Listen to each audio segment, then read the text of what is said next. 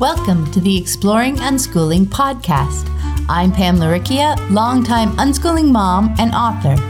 Join me and my wonderful guests for interviews, information, and inspiration about unschooling and living joyfully with your family. You can find the episode show notes, your free introductory ebook, What is Unschooling, and lots more information at living joyfully dot c a. And here's the show. Hello, everyone. I'm Pam Laricchia, and this is episode number one hundred sixteen of the podcast. It's the twenty-first of March, twenty eighteen, as I record this intro. My guest this week is Summer Jean. Summer is twenty-nine, and she grew up unschooling, and we have a wonderful conversation about her experience. We chat about how her mom came to unschooling, dealing with disapproval from extended family members, how her passion for glass art has unfolded, some of the common questions she gets when people learn she didn't go to school, and lots more. For my update this week, I wanted to let you know that I shared another excerpt from my new book, The Unschooling Journey, on the blog. I'll put the link in the show notes for you. It's about unschooling and the nature of time. See, when we begin unschooling, we often choose it in juxtaposition to school. We're choosing something different for sure, but chances are we're still wrapped up in the conventional messages around time, around productivity and busyness and, quote, having something to show for time spent. We think we're going to take that school time and replace it with unschooling time, and we're good to go. But soon we discover it's not that simple. The nature of time through the conventional school lens, which has become society's lens, is that learning marches along in measured steps, fact by fact, skill by skill, day by day. It doesn't take long watching children who are free to learn to see that that's just not true. Genuine, engaged learning cannot be usefully measured by time. It comes in fits and starts, in big jumps of revelation and baby steps of determined understanding. And we start to suspect that those big stretches of time they spend seemingly, quote, doing nothing of value, are playing an important role too. Our concept of time begins to unravel as its true nature reveals itself. And also, I've gotten amazing feedback from people who have read the book, so thanks so much for that. And if you've read the book, I would deeply appreciate it if you could take a moment to leave a review. Reviews are so important for books. They build trust. They help people decide if a book is worth buying, and they influence the online store algorithms. So, for example, the more reviews, the more people on Amazon will see the book showing up in their related search results to know that it even exists. So, to anyone who takes a moment to leave a review, thanks so much. Thanks for helping me spread the word. And a huge thank you to everyone who has chosen to support the show on Patreon. I deeply appreciate all my patrons and their generous support. It's vital to helping me share unschooling information and inspiration with anyone who wants to explore the fascinating world of unschooling. If you'd like to support the show, even for as little as a dollar a month, check out the Exploring Unschooling page at patreon dot com. That's P-A-T-R-E-O-N.com forward slash Exploring Unschooling. And this week's quote is from Summer. It's human instinct to evolve. I mean, how did we get to where we are? It wasn't from someone forcing us to learn something we didn't care about. It was from us being curious and interested and wanting to get better at something. And that sums it up right there, doesn't it? Being curious and interested and wanting to get better at something. We do like to complicate things, don't we? But that's where it all starts, right there. Now, Summer shares a lot of other great insights in our conversation this week, so let's get started.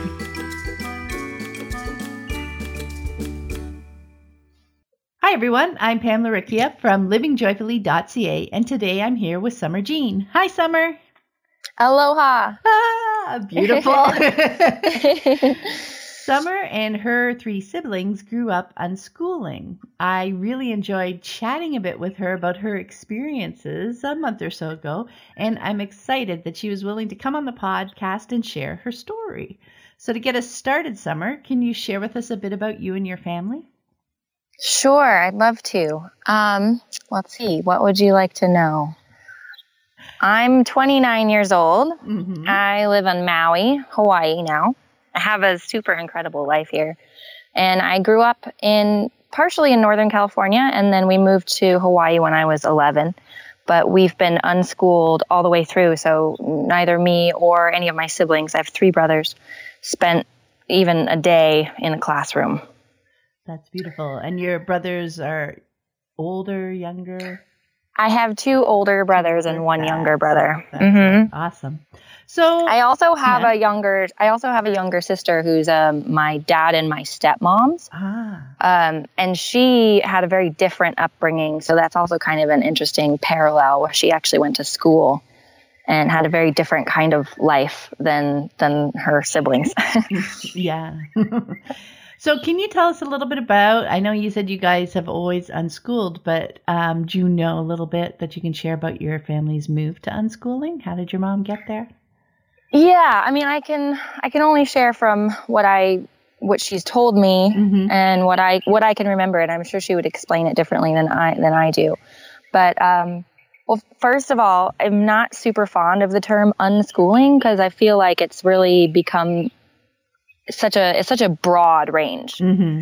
So it really doesn't, I think, describe like our particular lifestyle. It's like it could be anything. Unschooling can be such a huge spectrum mm-hmm. um, for so many different families in different ways. And we didn't have that term growing up. You know, thirty years ago, people were still asking you what un- what homeschooling, homeschooling. was. yeah. You know, you yeah. say, so we, we usually said we were homeschooled and people would be like, what's that? Mm-hmm. Um, and so we didn't even have the term unschooling. We usually called ourselves self-educated mm-hmm. um, or life-educated, which I, I like a lot.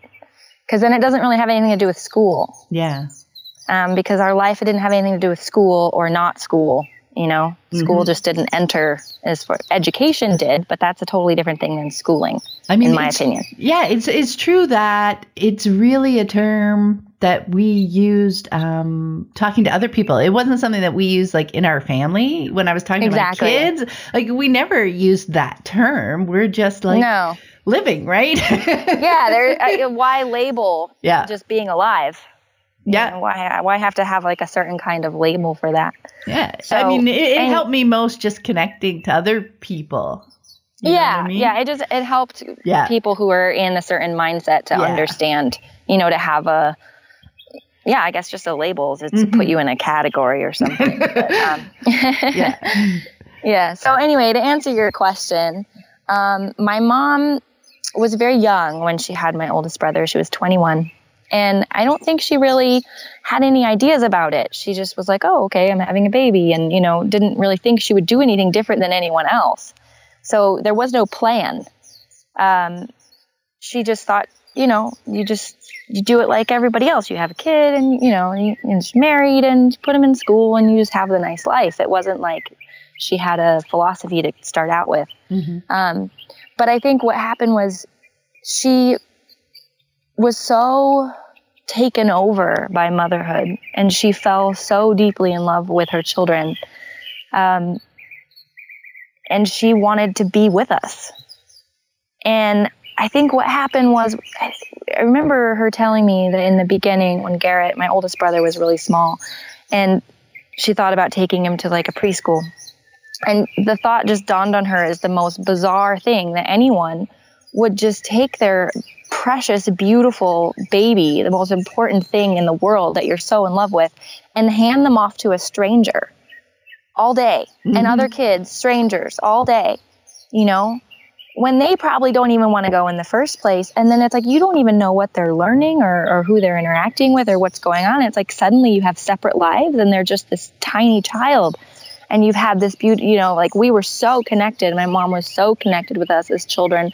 I think it really started actually just from the very beginning. It was like, no, I'm not going to put my kid in the crib to cry themselves to sleep. And my grandparents were terrified, you know, well, he's never going to learn to be independent and yeah. he's going to be relying on you for everything forever. And you need to teach him how not to need you. Mm-hmm. And my mom was just like, that's ridiculous. I need him.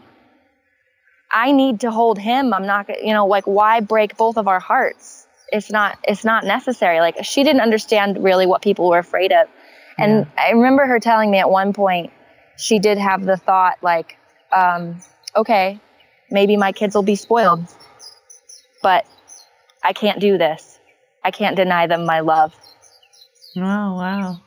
And I think, uh, so she did have that thought at one point, like mm-hmm. she would accept the consequences, but right now having love and peace in our home is more important. Wow. And so my mom lives more from a place of, of now than like fear of the future. And I think she's always been that way, and she continues to, to deepen in that, in her own spirituality. But as far as like choosing um, how or her children's education, it just was like one thing after another. It was kind of in each moment what felt right. Um, so there wasn't like a big plan or um, what's the word I'm looking for? Yeah, I guess philosophy or yeah. like structure or like, you know, it didn't come from her mind. It wasn't like um, so psychological. Um, it wasn't maybe intellectual. Intellectual. Yeah, that's a good word. It wasn't so intellectual. It wasn't so mind driven of like what works and how to get your kids to be a certain way or how to get them to be successful someday. Or if you talk to them like this, they'll they'll be like this. Or if you do this, they'll. It wasn't like that. Mm-hmm. It was more like, how do we be now? Peace, you know, in peace and love in our home. And how do I have a positive relationship with my children? Um, is- so there was no manipulation of how we would be someday. Mm-hmm. And that- I think that that is like a huge key that a lot of people, I think, miss, is that there's this pressure on yourself and there's this pressure on your children. And when there's that kind of pressure on this, and it's fear driven, it's fear driven because you're afraid that they're going to somehow fail in life or not be successful. And you're doing things based on fear of someday. And then you're not here with your kids. And then there's, if you have that pressure in your relationship with your children, there is going to be rebellion, whether it's from them or from you. Mm-hmm. There is going to be pushback against that, you know, because yeah. kids can feel that from you. And I feel like that was like one of the biggest things, is there was so much freedom and space in my relationship with my mom because she wasn't afraid for me and she wasn't pushing me. She wasn't um, trying to get me to be a certain way. She wasn't trying to fix me or change me or train me or make me something that she wanted me to be. So there was all this space and freedom for my own self-expression to unfold and for me to learn and get to know myself without pushing against anything. That's so fascinating because, you know, from my experience and from a lot of um, people that I talk to, um, that is that is the challenge of of moving to unschooling, of deschooling ourselves, is getting yes. to that, getting away from.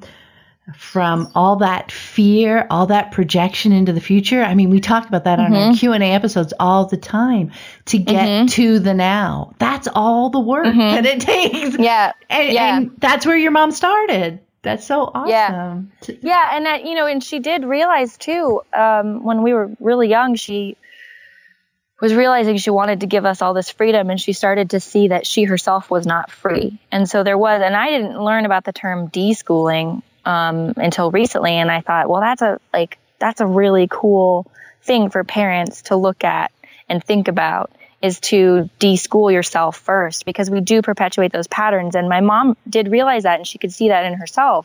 And she was like, wow, if I don't consciously work on freeing myself, I am not going to be able to allow my children to be who they are. Mm-hmm. Oh yeah. That's, that's a really cool insight, because one of the things that you learn as you start digging into that is how deeply it's ingrained in mm-hmm. you.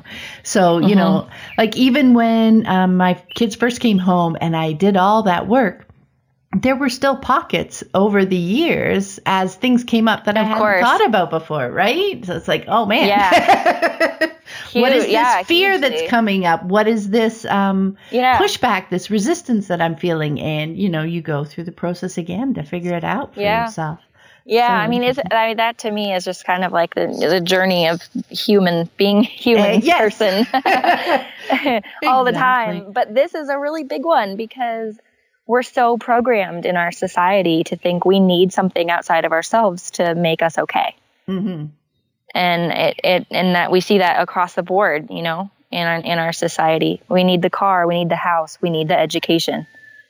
And it's the same. To me, it's all the same. Thinking mm-hmm. that you need something outside yourself to be okay, to be successful, to be happy. That's and we do that to our kids, and we tell them they need to go to school to be a whole person. Mm-hmm. Like, you're not okay the way you are. You need these other people to force feed you information that you don't care about. Yep. So that always just seemed ridiculous to me because I, I didn't ever have, I didn't have that programming. And, you know, it, it's, it's interesting too, because my mom, I think it was the, the book Summerhill mm-hmm. that really triggered the, like, okay, we're doing the freedom thing with education. Yeah. Um, because she tried like homeschool groups. She even tried to start a little school in her house at one point. And this is all before me.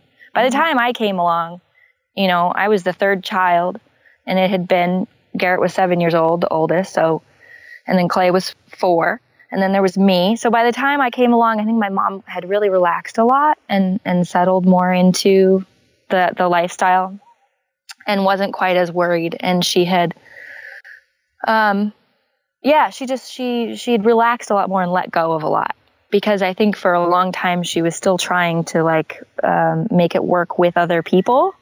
and and get other people interested and have yeah. community and join together and have groups. And um, by the time I came along, she was like, well, maybe we're just going to be alone, and that's okay, because mm-hmm. this is more important.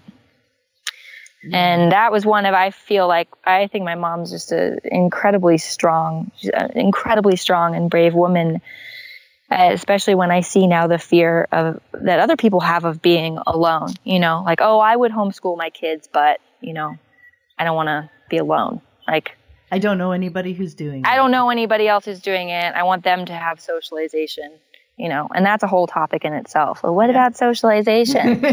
Oh, my goodness, you know, yeah. I'm talking to you right now. What are you talking about?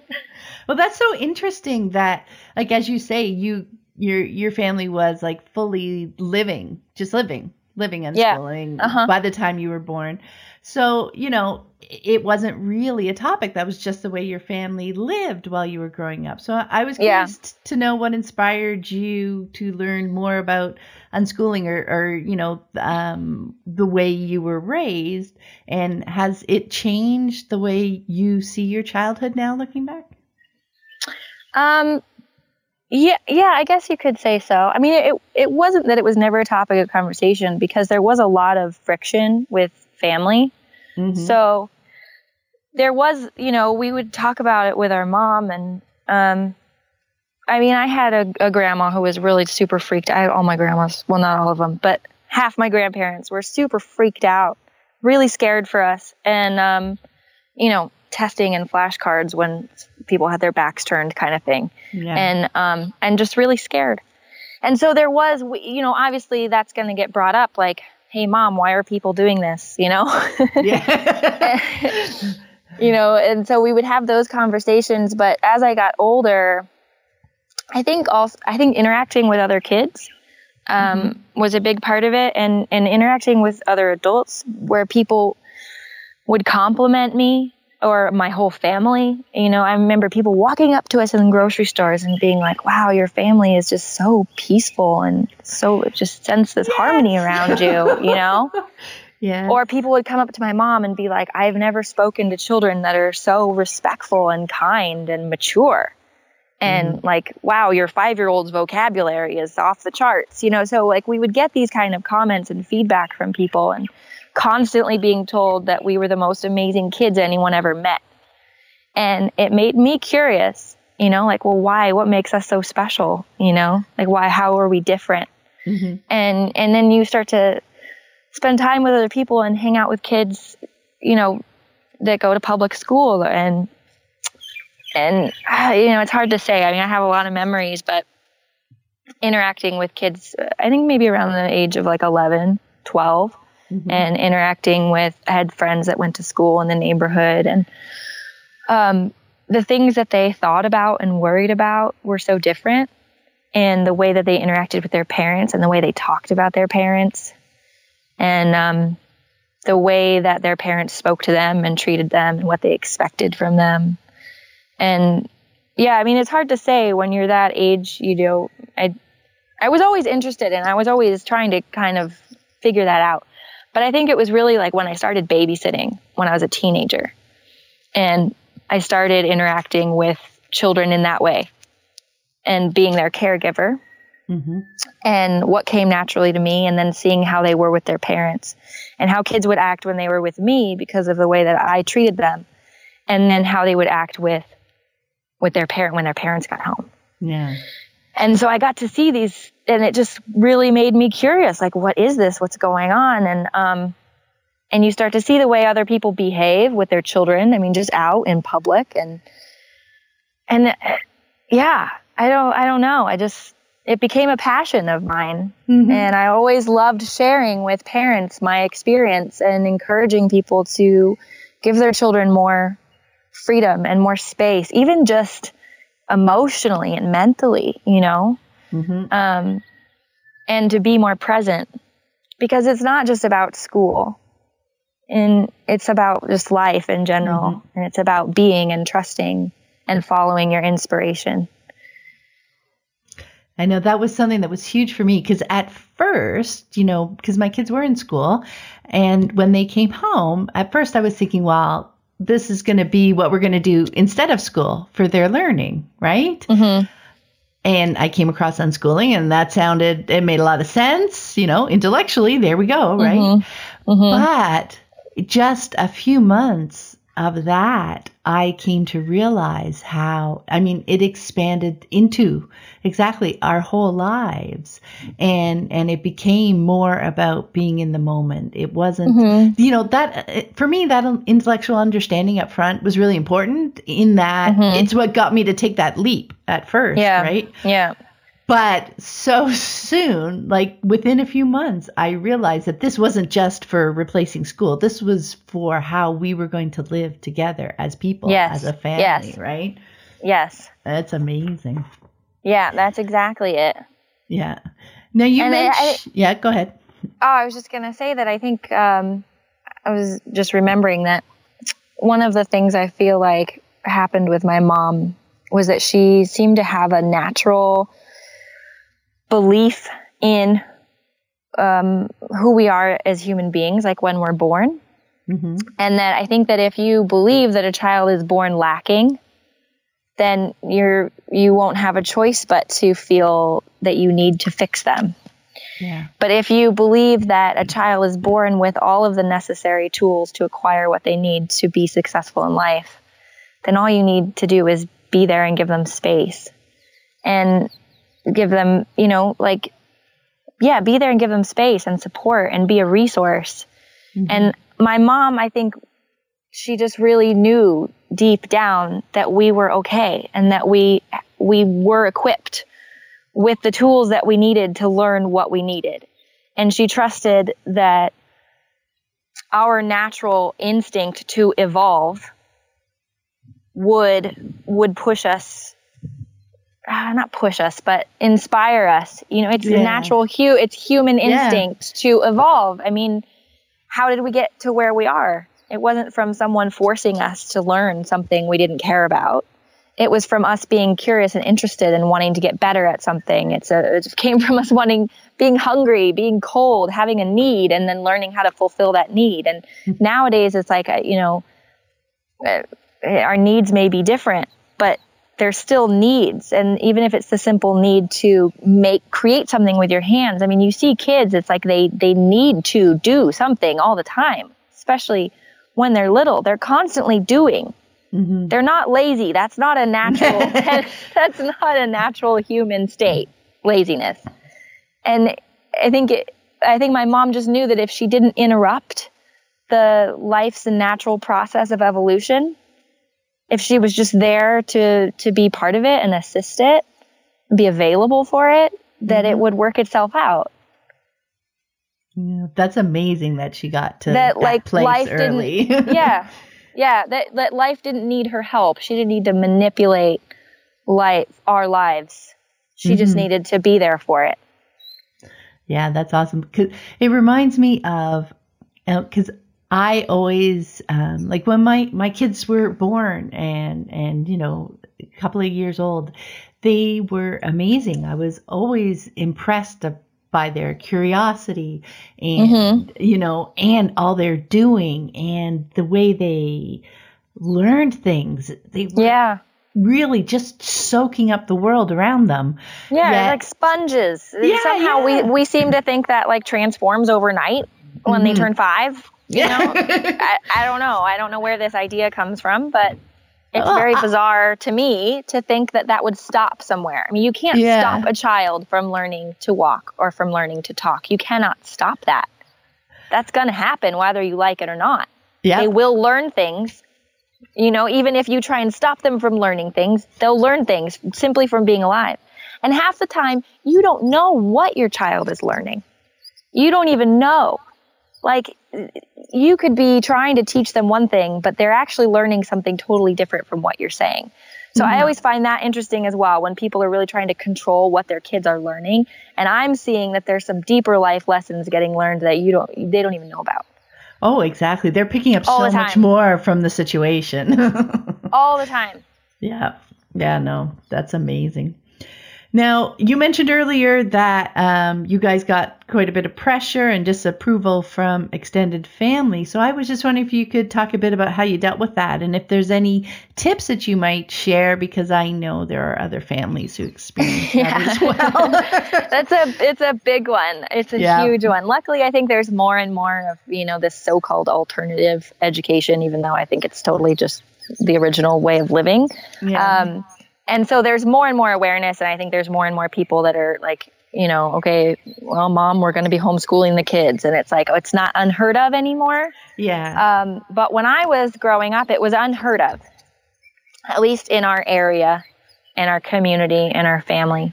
And um, luckily, my mom's parents were pretty cool. They never really seemed to have a problem. They trusted my mom. They thought she was a great mom. That they weren't really, they were happy just to be the fun grandparents. They weren't super fearful or concerned, which was wonderful. Mm-hmm. But my dad, um, I have two sets of grandparents from my dad's side, divorced and remarried. And both of those were extremely, extremely fearful. And we've been through, we went through some really difficult, pain, painful things with them. My mom did. My mom went through hell. Um, they, she got like ostracized from the family basically in a way, or she kind of left because it was just too difficult. She just couldn't deal with it anymore. You know, first it was, you're not putting them in the crib to cry themselves to sleep. How could you, you know? Um, and then it was, you're not vaccinating. Oh my God, you're not circumcising. You know, like what's going to happen to these poor kids? You're vegetarian. Oh my goodness. You know, they're going to die. And, um, they were so scared. They were so scared and they were so righteous also. And I, I know my grandma told my mom, like, well, Carl and Janie turned out perfect. I don't know why you would do anything different.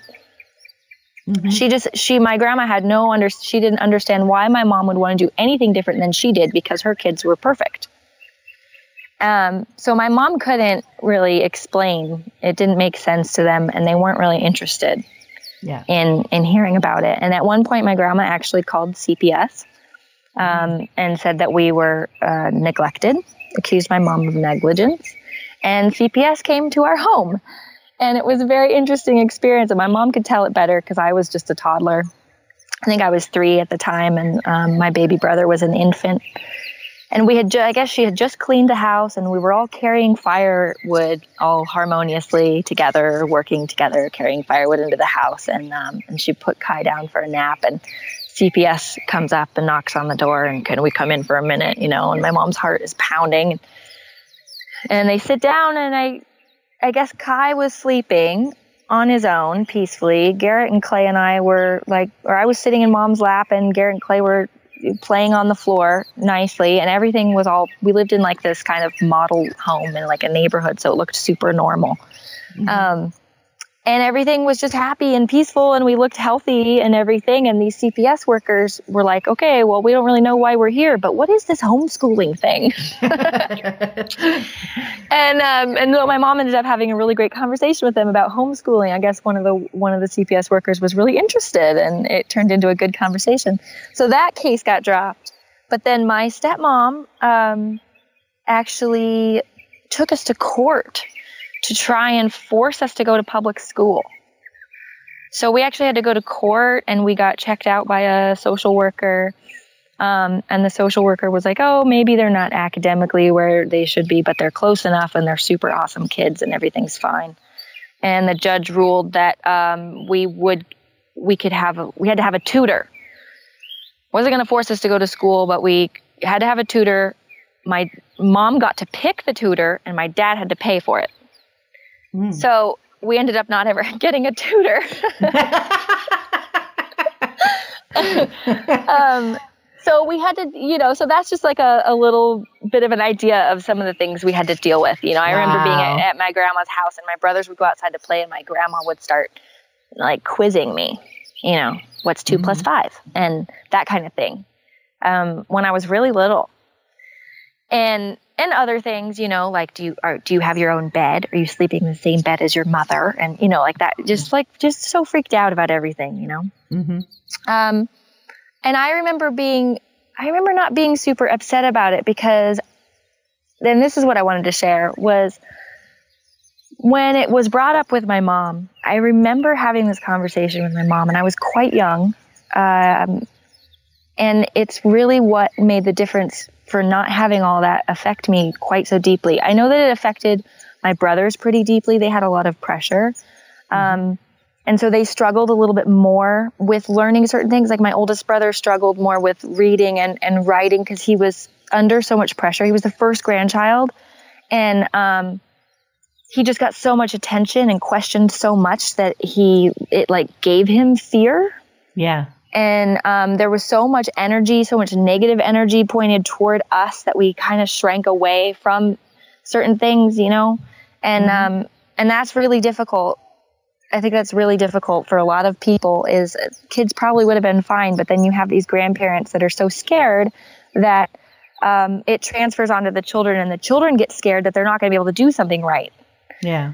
And that happened to me a little bit, to some degree, but so much less than my brothers because I was the third, and there was a lot less pressure by the time I came along, and there was other grandchildren. But I remember my mom telling me, uh, she told me, she was like, honey, they're just, she explained to me that it's it's just because they love you so much, and they care about you so much, and they love you so much, and they just don't understand, and it's not their fault. Mm-hmm. That's what she told me.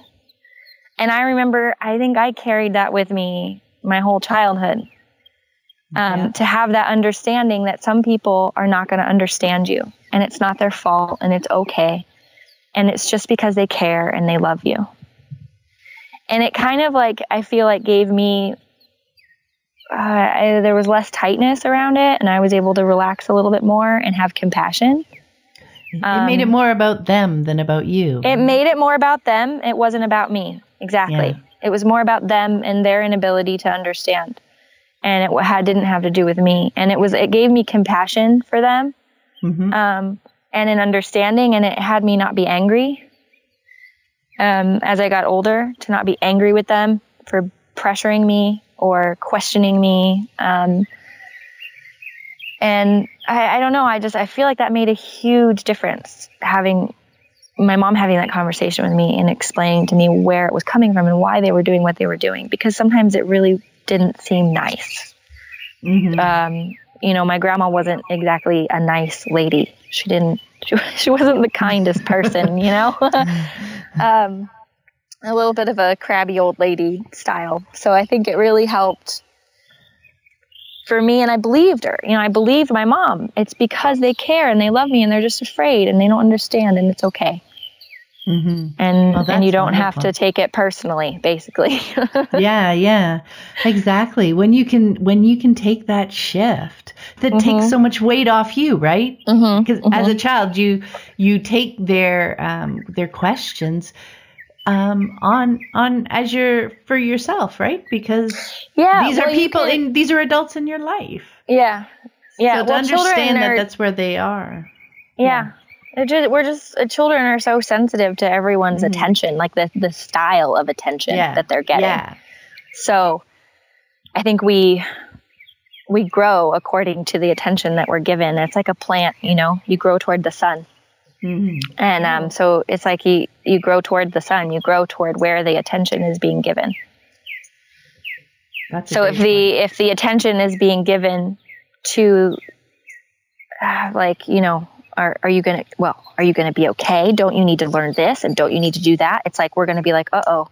You know? Yeah, if it's all fear-based, right? Am I going to be okay? And I remember having these thoughts, you know, and it certainly didn't come from my mom. It was definitely from the grandparents and other people in general in society um, who would ask those kind of questions like, well, how are you going to learn how to do this? And how are you going to learn how to do that? And not having those answers as a child. Um, and I know that I had some of those fears, like as a teenager. I remember having some of these fears, like uh, maybe I'm not going to be able to do things as good as everybody else.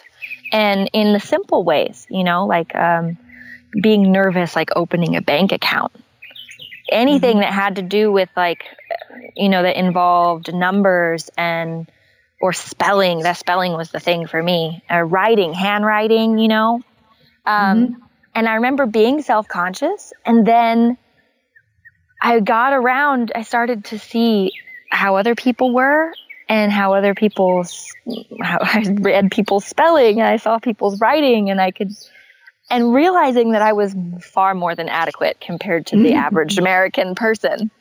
Um, and that I often could do things better than the people around me, just simple mm-hmm. things, you know, because I, I think I knew I never lost the ability to learn, which I think a lot of kids shut off at yeah. some point. They kind of like close the door, you know, um, on, on learning and absorbing information because they've just had too much shoved in there. That's, it's just too much. They go, it, they just shut down, mm-hmm. um, and re- rebel, you know, from being forced. And, and I didn't have to shut down. I didn't have anything to, to rebel against. So I remained open, and, um, and I have, how do you say that? But like, I know where to go in myself to learn something mm-hmm. new. I can still yeah. absorb information more readily than, than people around me. Oftentimes I remember doing musical theater. I mean, simple things, you know, I remember doing musical theater when I was a teenager, and me and my younger brother, we had our lines memorized in half the time as everyone else.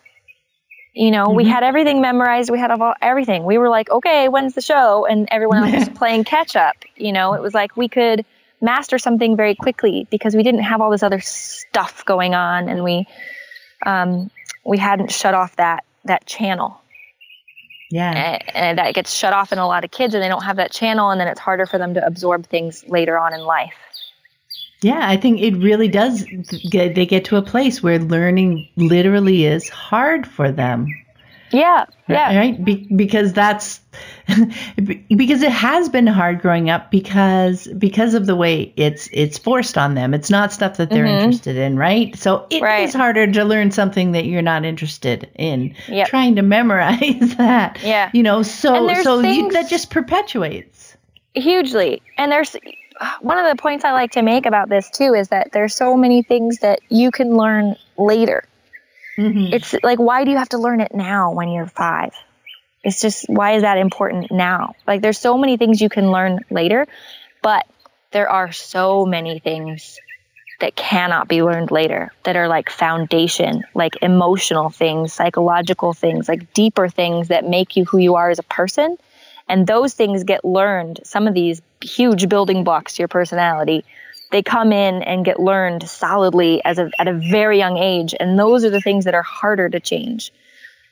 But the learning yeah, academic stuff can be, yeah. yeah, exactly. The learning academic stuff can come later. So I, I'm not sure if I'm explaining it the way that I'm thinking about it. But um, I think what I mean is, for me, I knew that I could pick up a book and I could learn advanced math at any point in my life. That was an option. That was my choice. Um, but I think that some of the things that can't be learned later are things, decisions that you make about yourself are the hardest ones to change. Like the, like I'm, I'm not good enough. I'm not smart enough. Those beliefs yeah. that we make up about ourselves, they happen at a very young age and they stick and they root. Um, and those are the hardest things to unlearn or to relearn later on, in my opinion. So mm-hmm. if you don't make up these, because that's what happens to kids in school. At some point, they're going to make up that they're not good at this thing. They're good at this thing, but they're not good at this thing, or they're not smart, or they're not this, or they're not that. Um, and, and, and deeper, deeper things too, you know, just I'm incapable, I'm this, whatever it is, the beliefs that we make up about ourselves when we're young. It's like everyone has those in there somewhere, and they happen when they're re- when you're really little, and it's not under your control. But you yep. can learn any academic, anything later in life. So I feel like my mom realized that it was more important that we knew, that we learned the important lessons first. You are, you are strong, you are beautiful, you are capable, you are intelligent, you are perfect, whole, and complete, and you are able to do anything that you set your mind to. You have everything you need to learn anything you want in life. And if you have that belief first, then it's absolutely true. Wow, that's awesome, Summer. I, yeah, I really get it. And I'm glad you shared that, because that the who we are as a person, um, mm-hmm. like you said, we're going to we're going to absorb that and learn that from mm-hmm. from our circumstances when yep. we're young. Yeah. And right? if no one ever and, tells you, if no one ever tells you, no one ever told you in your life that that you weren't smart enough or good enough, or that you needed to know these things to be okay. If you never believed that, that thought that you needed to know these mm-hmm. certain things to be okay, then you wouldn't, you would be okay. and and then you can learn those things later. You can yeah. learn those things later. I don't understand why people are so afraid. Like it's this, uh, there's this rush, there's this um, panic that they they need to teach their kids these things now. And I don't understand that, because I can still go and learn anything I want to learn. It's never too late. I know. That's such a great way to think of it, is that, you know, the most important thing to learn at first is, is who you are, mm-hmm. understanding yourself, yes. um, your likes, dislikes, strengths, mm-hmm. you know, mm-hmm. everything as a person. And then all the actual, you know, facts and skills and stuff, you can yeah. toss those in whenever you need them. Right? Anytime, whenever you, when, exactly. Whenever you need them, you have the ability to learn what you need to learn when you need to learn it. So why do you have to learn all these things before you even need them, or before you even, as a child, can see any point in it? If you don't have any actual like application for the thing that you're learning, if there's not going to be, I read a really great quote the other day. It said something like, um, what was it? Oh, teaching a child about things they're not interested in is like throwing marshmallows at his head and calling it no. eating. Yeah. And I loved that. that. I was like, yeah, yeah. absolutely. Absolutely. and and well, I also, it's like I mm-hmm. I realized that um, I think maybe some people don't realize that you can learn those things like later, that you need them now. Like there's this hurry. But mm-hmm. um, I think also people don't realize how easy most of that stuff is. The stuff they teach you in school where it takes like twelve years, like you can learn all that in like two years if you really wanted to. Mm-hmm. Um, it's really not what they make it out to be at all. All the academic stuff, it's not that difficult. And most of the stuff they teach you in school, you don't end up using in your life anyways.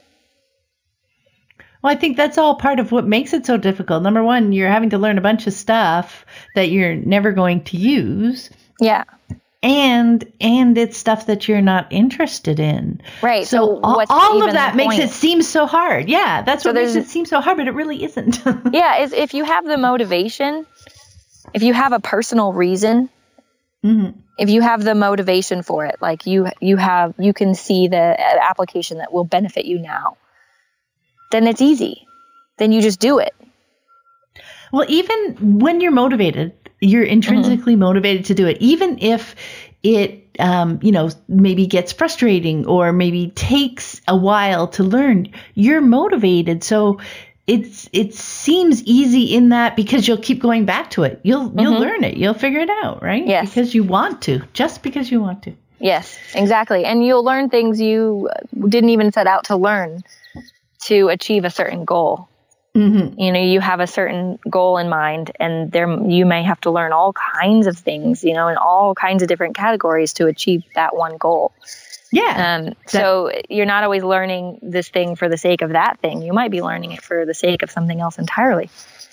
And that's mm-hmm. where that's where I feel like uh, a lot of people don't necessarily under, understand that. I know there's some that are. I know Finland is starting to do this, what they're calling phenomenal-based learning. They're moving into, which is invert, instead of subject-based learning, they're doing this kind of more um, object-based, like goal-oriented. Like, you want to be this. Okay, then we're gonna you're gonna have to learn how to do this, this, and this if you want to do that, and and so it makes sense to the kids. They have a reason. It's a personal reason, and it's not just for a grade.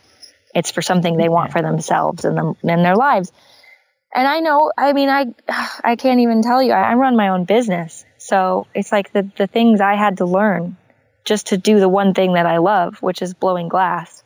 The things I had to learn to be successful. To make a living blowing glass is like, I can't, I don't even know where to start. Yeah, it's like a window on the world. Like, whatever yeah. your interest is, you will learn all the little pieces mm-hmm. about in the world that, that at first you don't think are related, right? Yeah, yeah. But but they are when you're yeah. trying to to accomplish that in the world. And speaking of which, I, uh, could you share a little bit about how you discovered your passion for blowing glass and how that unfolded? Yeah. Yeah, I mean, I really just, I think I got lucky, and um, I got really lucky. I was living on Kauai with my family. I was about, I think I was fourteen, and my best friend, who was homeschooled, but kind of unschooled. I mean, they had, I don't know, they had a whole other thing going on, but they were mostly homeschooled. Um, her family was very, very artistic. Her mom was super creative. Beading, sewing, singing, everything. She got into making glass beads in a torch, where you melt glass rods in a torch and you shape them into beads to make jewelry.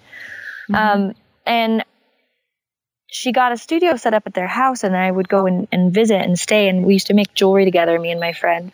And then we started um, started making glass beads. I got on the torch one day, and I got a ten-minute lesson, and, and that was it. I was, like, obsessed.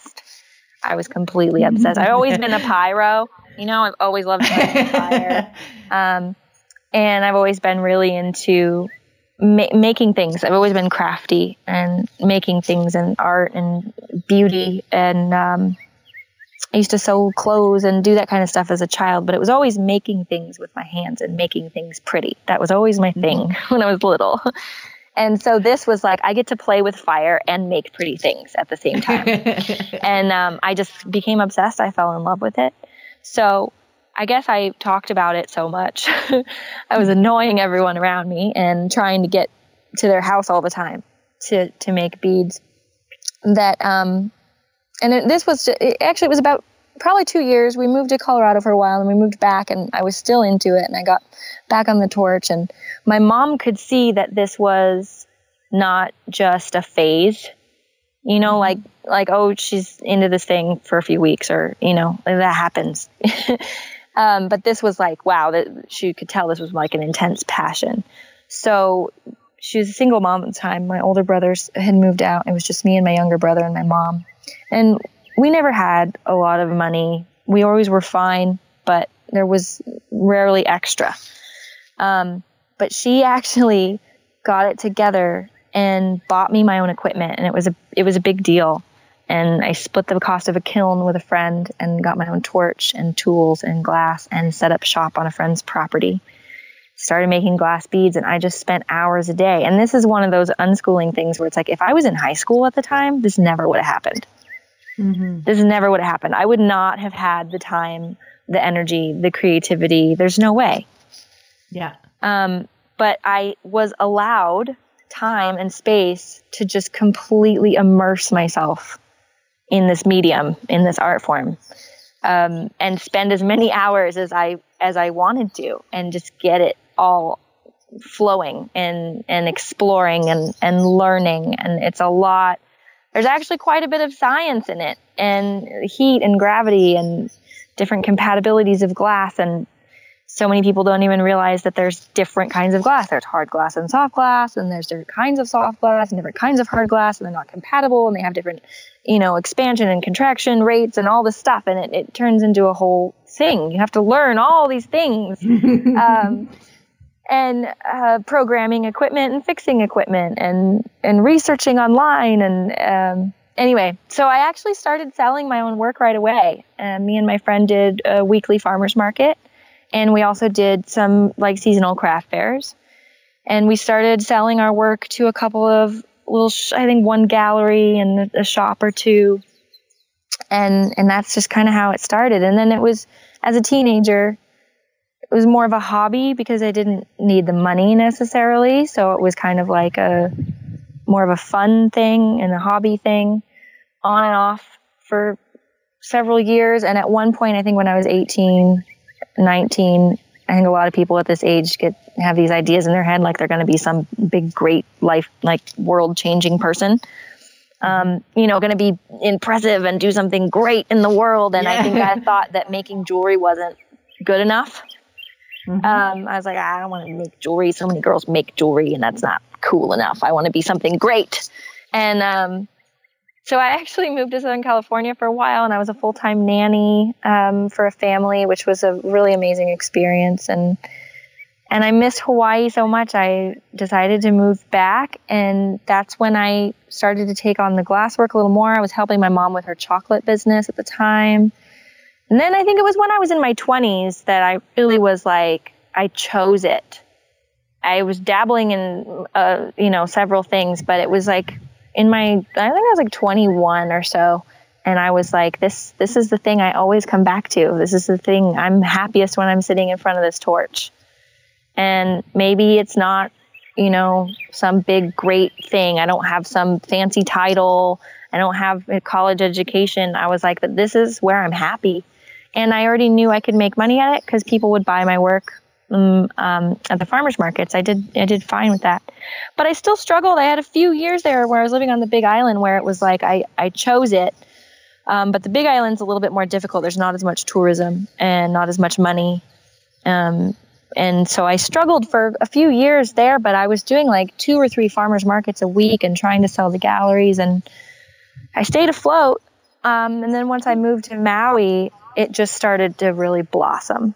So in the last like six years, my business has really taken off. It's become very successful. I'm in a handful of different high-end galleries and like gift boutiques here on the island, and I sell online. Um, and then I got into furnace work soft glass. So I'm not just doing the jewelry anymore. I met an artist on the Big Island that had a furnace, which is a whole nother thing. I don't need to get into a whole education of glass blowing here, but um, but basically I fell in love with furnace work on an even deeper level. And it's kind of much bigger. It's more blown. It's fine art sculpture and blown glass um, that I've gotten into. And it's larger wow. pieces, and you're working in teams of people. Um, and it's hot, heavy, intense work. And I love it so much. I can't even tell you. It's like one of those things I would pay someone to let me do. So the Aww. fact that someone's paying me to do it is like unbelievable.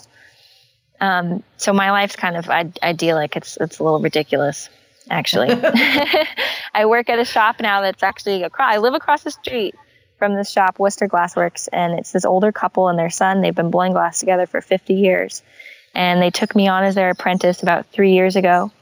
And I've been, I've just been in heaven working with them. I trade shop time. I, I assist them, and then they pay me in shop time. And then I also have my lamp working studio there. So I do all of my jewelry making out of their shop as well. Wow. So I have my jewelry business, which is my income. And then I have the hot shop work, which is kind of like an apprenticeship where I'm, I'm still learning and growing and developing my own body of work. Um, I am selling some of what I make out of there right now. But um, mostly I'm just trying to to further myself as an artist in that medium. That's anyway. Incredible. So interesting. yeah, yeah, yeah. And none of this would have happened. I really don't think any, I don't know what kind of a person I would be if I'd gone to school, you know, if mm-hmm. I had a less supportive. But my mom always told us, just find something you love. I'll support you as long as you need. I don't care what it is, as long as you love it. Mm-hmm. And That's and wonderful. Everyone else was saying, you need to go to school, you need to get an education, you need to get a degree. What if this art thing doesn't work out? I had my dad. My dad's super wonderful, and he's become really supportive, but he always wanted me to have a backup plan, just out of mm-hmm. fear for his daughter, you know. Um, always wanted, always, you should go to school, you should get a degree in business so you have a plan B if this whole art, he just saw it as a hobby yeah. and not as a career. But in the last few years, now that I've, um, that it's, it's actually people, other people can see that it's working, um, that mm-hmm. I'm successful. I'm, you know, I'm paying my bills. I'm living a really wonderful life and uh, that I have, and then I'm surrounded by other successful artists and people who own their own studios. And now my dad is like come around to just be really amazed and supportive. And my brothers are super amazed and supportive. And, um, so that feels really good also. Yeah, 'cause now, now, now they can see it through, um, through the filters that, that they have, right? I mean, right. Through the filters. Exactly. Yeah. Yeah, through the filters, yeah. because, you know, my mom was like, I, she wouldn't care if I had become, you know, a, who knows, a garbage lady. She'd have been like, as long as you're happy, mm-hmm, you yeah. know, as, as long as you're happy. My mom had a very different set of priorities, I think, than a lot of people. Um, mm-hmm. And my dad just but wanted the, to make sure that I was secure, you know, and yeah, and yeah. care and could take care of myself, and that, of course, he would. Um, mm-hmm. And and I am. So so he's he's good. He's happy. Well, that's it. You, you know, you've gotten there from a path that made him uncomfortable because yeah. of, of the fear, because he hadn't seen that kind of path lead to where he was hoping you would be. Right. And you've gotten to that place, but you've come from a very different perspective, and it feels very different for you. But for him, it's also gotten to a place where he's now comfortable, right? Mm-hmm. Mm-hmm. Yeah, that's awesome. Yeah. Now, when you're out and about, Uh, I figure in conversation, it, it eventually comes up that you didn't go to school. Mm-hmm. And I imagine you get lots of uh, questions, right, from people around you as yeah. you're going about your days. I was just wondering what some of the common questions were. Well, yeah, I think that I think everyone, I think everyone who is has been unschooled or is, un, you know, practicing unschooling can relate to the socialization question. Which yeah. is like, you know, well, how did you, how did you make friends? That's like the biggest one, I think, for everybody. And, and most of us unschoolers, the grown ones especially, and I'm sure e- experienced unschooling parents, it's like you hear that question and you're just like, oh my God, again, like gag me with a spoon. Because to us, it's a ridiculous question.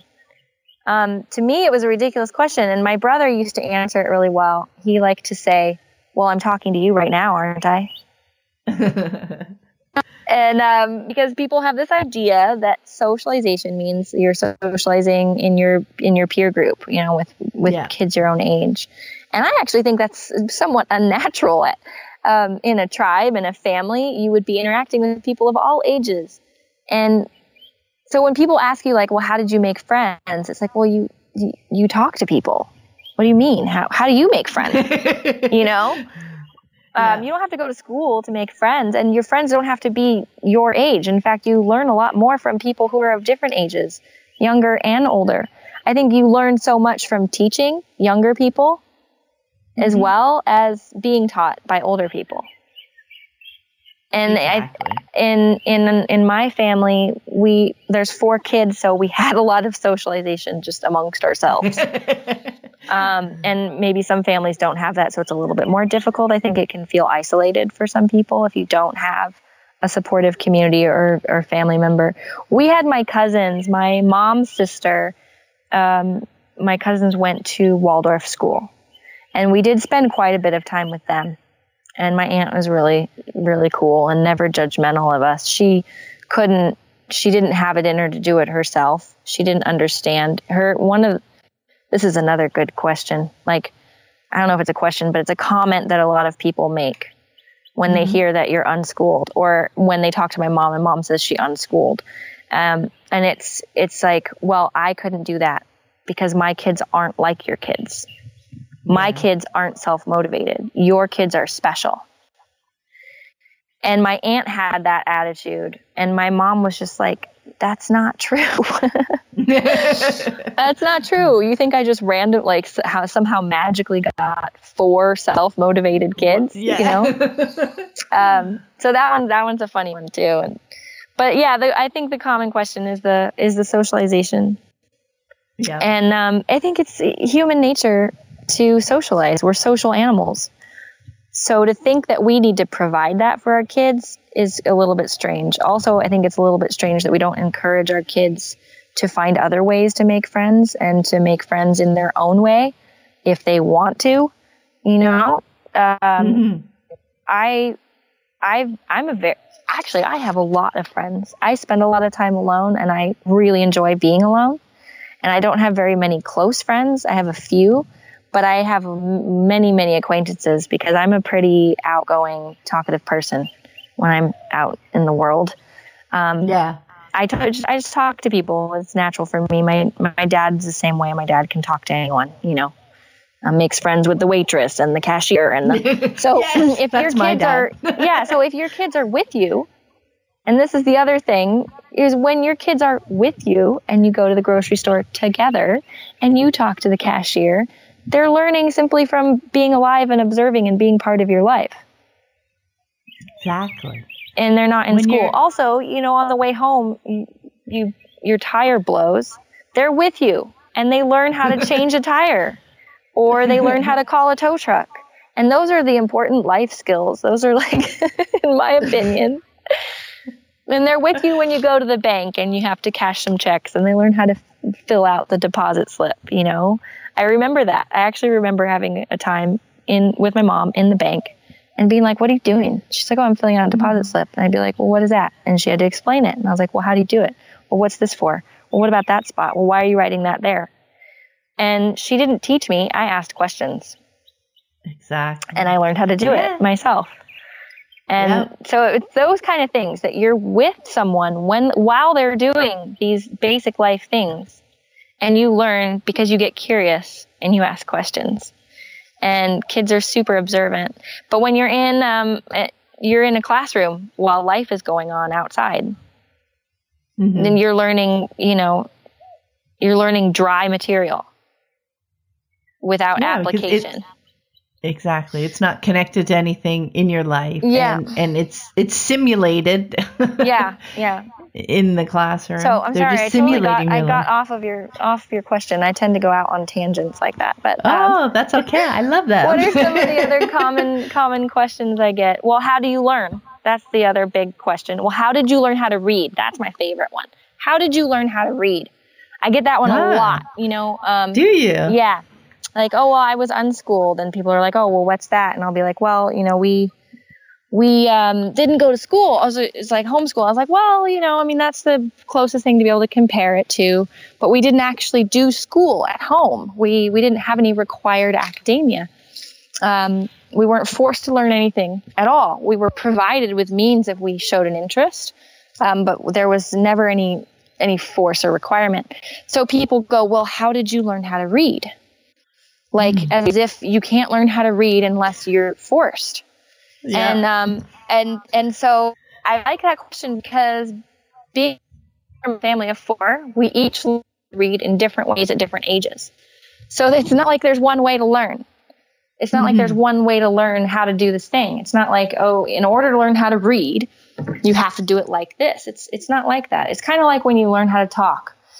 Um, if we were to teach, I think I read this recently too, someone had a really great quote and it was, um, if you taught kids how to speak the way we teach them how to do math or how to write, you would, you would sit them down and you would teach them certain words, only certain words and in a certain order for a certain amount of time. Mm-hmm. And that's ridiculous because every child learns how to speak a little differently. You know, they learn different, they learn different words first and, yeah. um, and they learn at different speeds and they learn, um, at different ages. Some kids will just start talking one day. Some kids will do a, a word here, a word there, and they'll, they'll build up to it. Um, or some of them are like my little brother who really shockingly at like, what was he? Eight. He was really little. He was only like a year old. Could say anything that you asked him to say. You just point to something mm-hmm. and he would say it one day only, only for one day. And then he stopped and wouldn't speak again for months. And then he just started talking. Wow. So, you know, everybody's different. So how did you learn yeah. how to read? And it's like, I just think that's hilarious because they think that if you don't, if you don't require a child to learn how to read, they won't learn how to read. Like, are you serious? Like, what eighteen year old is going to want to walk around not knowing how to read a restaurant menu? Do you think they're going to lean over and ask their mom to read everything for them at eighteen years old? Who's going to do that? You know, or what kid is yeah. going to want to go get their driver's license? And you have to know how to read to get your driver's license. So I'm assuming that's going to happen sometime before that age. um, but there's so many things. And for me, I can, uh, I think, well, I can start with my oldest brother. My oldest brother had all the pressure from, from the family members. Um, so he was a, a little bit timid with things like that mm-hmm. because people were constantly asking him and trying to get him to read things all the time, which I think the huge mistakes people make is people are like, what does that say? And how do you say that? And what is that letter and stuff? And it's like, that's, that doesn't really help. That's not helpful. That makes them self-conscious and it puts them on a spot yeah. and it, you're treating them like a performing monkey. And, um, I, I think that's what happened with my brother. And he froze up a little. So he yeah. didn't learn how to read till he was a little bit older, and he struggled with it a little bit. He's also more of the work with your hands type. He's a sailor, and he works on, he sails, works on boats. So he's not as much the um, the analytical mind, the academic mind. It's just not his thing. Mine either. But my second oldest brother, Clay, he's the brainiac of the family. I mean, he like worked for Apple Computers, and he's like this super computer nerd genius. And um, he learned how to read at like, I remember he must have been like three or four. And he sat my mom down and made her teach him. She said, I couldn't get up. It was like hours we sat on the couch. He was like, we're learning how to, I'm learning how to read today. No, wow. And this is the book. He yeah. wanted, it was because of a certain book. And he wanted to learn how to read this book. And he was, and he asked her and she sat down with him. And he and he went through the whole entire book until he could read every word. And that was it. And so by the time he was mm-hmm. like five, six years old, he was like reading um, chapter books. Um, and then me, I was just far too busy with other interesting things. I was interested in other things. I wanted to be in nature. I was really into building fairy houses and sewing doll clothes. And, you know, um, I was really in my own imagination. I had a very, I still do have a very rich, vivid imagination. And um, that's where I spent a lot of my childhood. And in, in nature and in my imagination. And um, I think I just wasn't really super interested. I also had a tendency to to not want to do something I wasn't good at right away. Mm-hmm. If I can't get it right the first time, forget about it.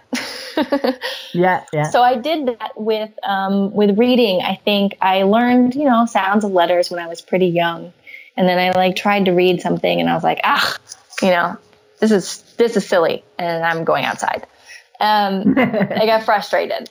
And then I think when I, it wasn't until I was like eleven, I read Jonathan Livingston Seagull for some reason. I don't know why. I was bored probably. But we spent a lot of time in libraries as a kid. My mom's super into books. There was always books around. She always read to us out loud.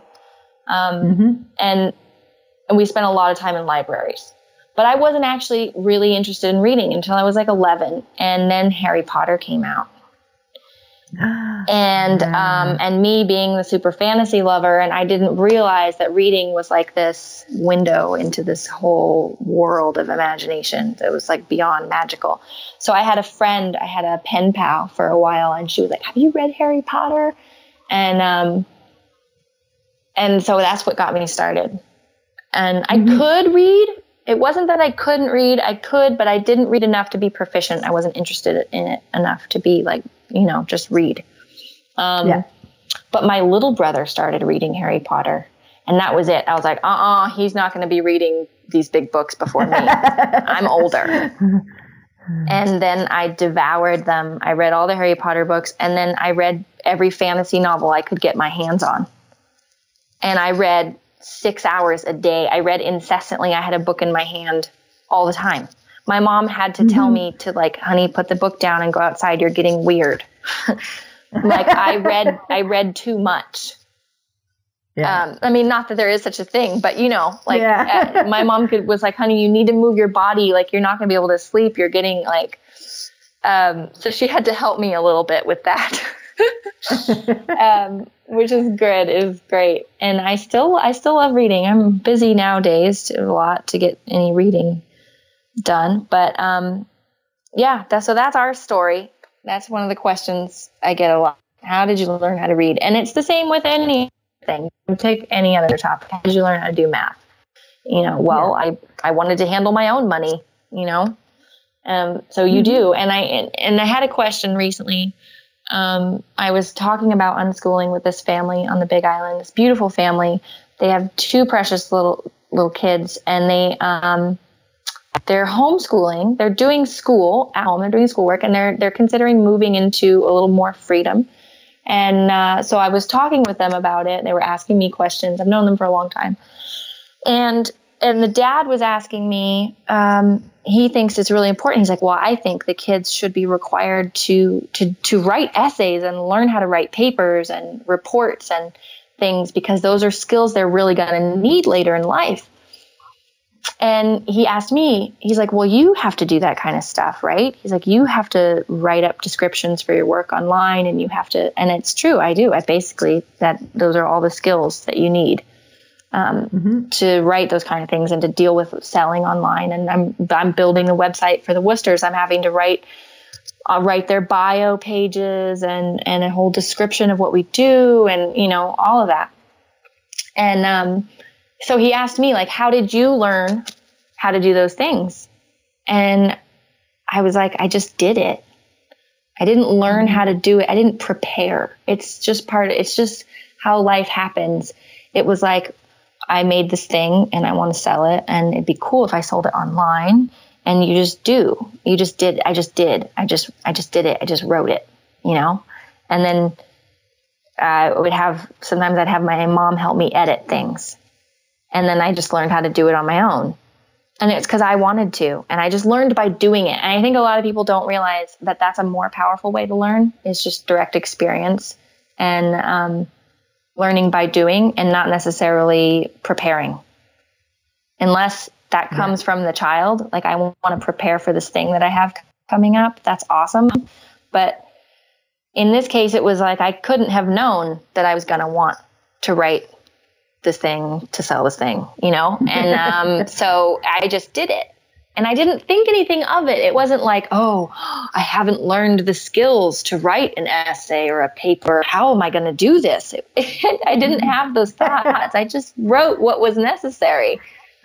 Yeah. Um, and I oh, think people don't realize that, that it, people don't realize the skills that we pick up just by living. And, um, And we think that all these things are separate, separate subjects. They're separate subjects, I think, is a, a mm-hmm. huge, a huge part of the mental block. Um, that, yeah. that there's these things, that there's these separate subjects, and you have to learn these certain things to prepare for these other things. And it just doesn't occur that way to me in my life. To me, it's all just all, everything flows into everything else, and everything's connected, and it's all just part of being alive. Um, so I didn't think, I didn't have this like, uh-oh, um, I have to write this whole long description and I don't have the skills for it. I did, that wasn't, it wasn't a consideration. I'd never written a paper. Mm-hmm. I'd never been graded on anything. I've never, um, never anything like that. And one of the things about that too, is my brothers, you know, when they got to be of college age, they both went and took entrance exams to like community college, and they both like, they both were in like the highest percentile, and they'd never, mm-hmm. they'd never taken a test in their life. Even Garrett, the oldest one who ha- who struggled with academic stuff, he was really surprised. He surprised himself at how well he did. He's like, I didn't realize I would do so well. And he got like, you know, great scores. And my brother Clay ended up going, Um, getting accepted to U C Berkeley for a while. And then he went um, to New York and lived there for a while, went to school. He has a degree in political science. And and now he's still working with computers. He's part of the startup company. I don't even know what he, I can't even tell you what he does. I'm not sure. Something, something with computers. Yeah, we just think everything has to be prepared for, don't we? Mm-hmm. I mean, mm-hmm. that's that's the very conventional view that that mm-hmm. you can't organically learn things as you're doing them. They must be learned first mm-hmm. before they're done. Yeah. That's, that's just a huge paradigm shift that, that can take a while. Mm-hmm. And just thinking that things are separate. Like I remember we did this charter school thing at one point. Uh, I think it was for the it was for the legalities in California. Uh, I think I was like eight or nine years old, and my mom had to like sign a thing every year saying that she was responsible for our education or whatever. And I remember we were doing this charter thing for a while, and it was a friend of the family who would come once a week and kind of like talk to us and see what we did and what we learned and whatever. And he was great because he would pick anything out. You know, he would come over and be like, so what'd you guys learn this week? And we'd all be like, uh, I don't know. And he's like, well, what did you do? Well, yeah. um, we baked bread. And he was like, well, there, that's a science project right there. You know, like you baked bread. You learned how these things react and how this happens and fermentation and all this stuff. And then it'd be like, you played Monopoly. Awesome. There's your math for the week. You know, like you, it, so people don't realize that all of these things that we're doing in life, just cooking with your kids and, and just doing projects and just allowing them to be part of your daily life is, is so powerful. They learn so much. I mean, that's just, that's, that's it right there. Right and then there. they ask, yep. and they'll ask, they ask questions. You don't even need to point things out. You don't even need to encourage them. Just be responsive. You just need to be there and be responsive and, mm-hmm. and supportive. I mean, sometimes, you know, that you, they might need, sometimes it's, it's nice to be encouraging. I'm not saying don't encourage your kids. I'm just saying that they don't need you to point out things for them to learn. Um, mm-hmm. Kind of like I was saying, like, you know, you, you, they don't, I didn't need that. I didn't need my mom to be like, how do you say this? And we do it from the time they're tiny. Well, from when they're tiny, yeah. we're putting them on the spot and we're being like, say this word and say that word. We think we're helping. We think we're helping. But I know that when someone does that to me now, I mean, how does that make you feel when someone does that to you? Mm-hmm. It's not great. It's not like, oh, they're helping me learn. Like, that's not how it feels. It feels like, I know, I remember that feeling when I was little and people would do that to me. I remember my grandma doing that to me. I remember her asking me, you know, like it was some math question, simple math question, but the way in which she asked it and the question itself made me feel like she thought I was stupid. And it made me feel like she didn't trust me or trust that I knew what I needed, or she didn't trust that I was okay. Really, that's kind of what it mm-hmm. is. It's really that when people ask those kind of questions, I remember feeling that way. When adults would ask me questions about things that I knew, like, how do you say that word? You know, trying to get me to read a word on a, a road sign. Mm-hmm. It felt to me like they didn't think I was okay. They were testing me.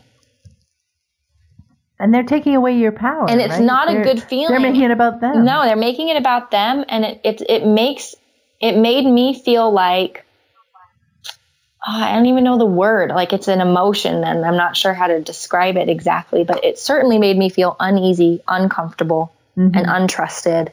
Um, and, and, and un, like, what's the word? I, I can't think of the word right now, but you get the idea.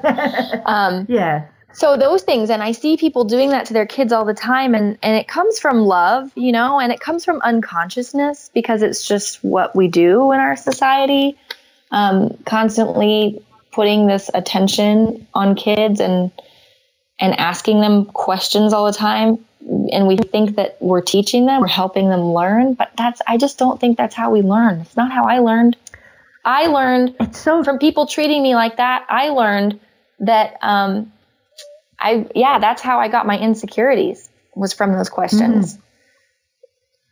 I, you I never thought maybe know I wasn't where a okay. child's mind's going to go. No, you yeah. don't know what they're learning. From what you're trying to teach exactly. them might not be what they're actually learning. From from And that's how they're insecure, mm-hmm. because they see when you ask them those questions or try to point the next thing out, mm-hmm. point the next thing out, mm-hmm. where you think they are, mm-hmm. if it's different from where their mind was going, yep. they were making a different connection that would have been just as valid. Yeah. But all of a sudden yeah. it feels like a judgment. Oh, you wanted me to go over here, but I was going over. Okay, we'll go where you think I should go. Yeah. And then they lose, start to lose trust in themselves. Yeah, exactly. Right? Yeah, exactly. That's, yeah, beautiful point. Yes, they lose mm-hmm. trust in themselves. And yeah. and trust is something that's trust is something that's built. And I think that the more trust that you place in your children, the more trustworthy they become. Mm-hmm. And uh, yeah. I know that to be true in my own experiences with my mom. And I remember trying to tell my stepmom things about this too, for my little sister's sake. And um, and my stepmom, she's wonderful. She's great. And but there were things sometimes where I was like, I was like, Julie, if you don't show her that she's trustworthy, she's not going to be. And if you don't give her this space or this, you know, this freedom here, she's going to think you don't trust her. And then she's going to start acting like it. And that's mm-hmm. exactly what started happening. Started going behind her back, you know, sneaking around, doing things she wasn't supposed to do, that kind of stuff. Um, yeah. Because she didn't feel trusted or respected. She didn't feel yeah. respected. And I, you know, and actually that I think is, yeah, I felt respected. I felt trusted and respected. And I felt, I always had the freedom to feel or think whatever I wanted. I didn't always have the freedom to do whatever I wanted. I mean, in a family, you have to make things work. You, sometimes you got to do the dishes, you know, you got to sweep the floor. You have to be a functional part of your family, your society. We had to make things work as a whole, you know? Yeah. Um, so I find, I find that a lot, and that people, and that's another on answering that same question. Like, what are the questions that I get? It's like, so you were just allowed to do whatever you want. And I'm like, well, mm. I wouldn't put it that way, because we actually had to have lights out because there was younger ones, you know, he had to go to sleep and we had to be quiet. And it wasn't like a militant forced on kind of thing. It was kind of just like, it just made sense. We all, it all, we all yeah. wanted to be in harmony. We all wanted to be, um, we all wanted to make it work. And we could see that if we didn't do this, it was going to be not good for us later. So somehow my mom was able to always convey this sense of community in our family that we all had. And we would sit down, and sometimes my mom would be like, listen, guys, I don't, I don't know what to do right now. She had great humility and was always willing to admit when she was wrong or when she didn't know what was going on or what to do about something. And it made us step up. And um, mm-hmm. I remember feeling like I had power in my family because there wasn't just this dictator that made all the rules. It was like we had to figure it out together and what worked for everyone. And um, and my mom was amazing that way, in that she didn't just... She didn't just tell us how it was going to go. It was like, what do you guys think? How is this going to work? You know? And she'd be like, well, this really doesn't work for me, and I don't know what to do about that. And we'd be like, well, I really want like this. So let, how about we do it like this? And we'd come to like, you know, we'd come to conclusions. And um, it wasn't like it, it, we had hard stuff through our family, like everyone does. And we've all got issues like everybody. But I think the fact that my mom was always willing to admit when she was wrong and willing to work things out with us and not just be the uh, authoritarian, um, that w- that made all the difference in the world. And she respected yeah. us, and she respected our needs and opinions. And yeah, I mean, it just, it worked. It worked somehow in that way. And we could see that we were all part of Um, of a greater whole, and we wanted that whole to work. So we did our part. Yeah. Yeah. Yeah. You all felt like, like equal and valued members. Yeah. Of, equal, of equal and valued. Your... Exactly. Equal and valued members. Well, I think, I think what you said before about how your mom um, would bring her needs to the table. Yes. She would say, that's not really working for me. Mm-hmm. Like, how else can we do yeah. this? How else? And you just keep going, and it was always loving, you find a you way know, that it was always yeah, loving. Exactly. Like, even if you have to say no, you can do it in this way. Like, I'm, I'm really sorry, sweetie. I know that you want this, but this just can't happen right now. And I don't know what to do about it. What, what can we do about it? You know? And then it's not just you saying no, it's like, maybe we can work this out. And do you have any ideas? And then they're responsible exactly. for their own life and, and, and how things go. Well, I must say, I could talk forever too. Yeah. But thank you so much for taking the time to speak with me today, Summer. I know we've worked so hard I know, to get this I know, call and sure to make did. It happen. I really appreciate it. It's been so lovely to talk to you. Thank you, you too. So yeah, thank you. And I'm, you know, I'm available if anybody wants to talk to me. Um, well, that's awesome. So where's the best place for people to connect with you online? Well, I would say, I would say email, because I prefer to just talk. Um, I don't like to prepare. I like to just answer fresh mm-hmm. from, from my own experience. So email me or Facebook message me. And, um, my email is summer, S U M M E R, muse, M U S E at gmail dot com. And you can find me on Facebook. Uh, let's see. How can you find me on Facebook? I think it's Summer Jean. I don't know, something like that. I'll put it. I'll put it in the show notes. Yeah, because I have my glass blind page on there too, and, uh, ah. and my personal oh, page, and my glass blind page, and I have my yeah, yeah. So all that, and my Instagram's full of yeah. glass and everything.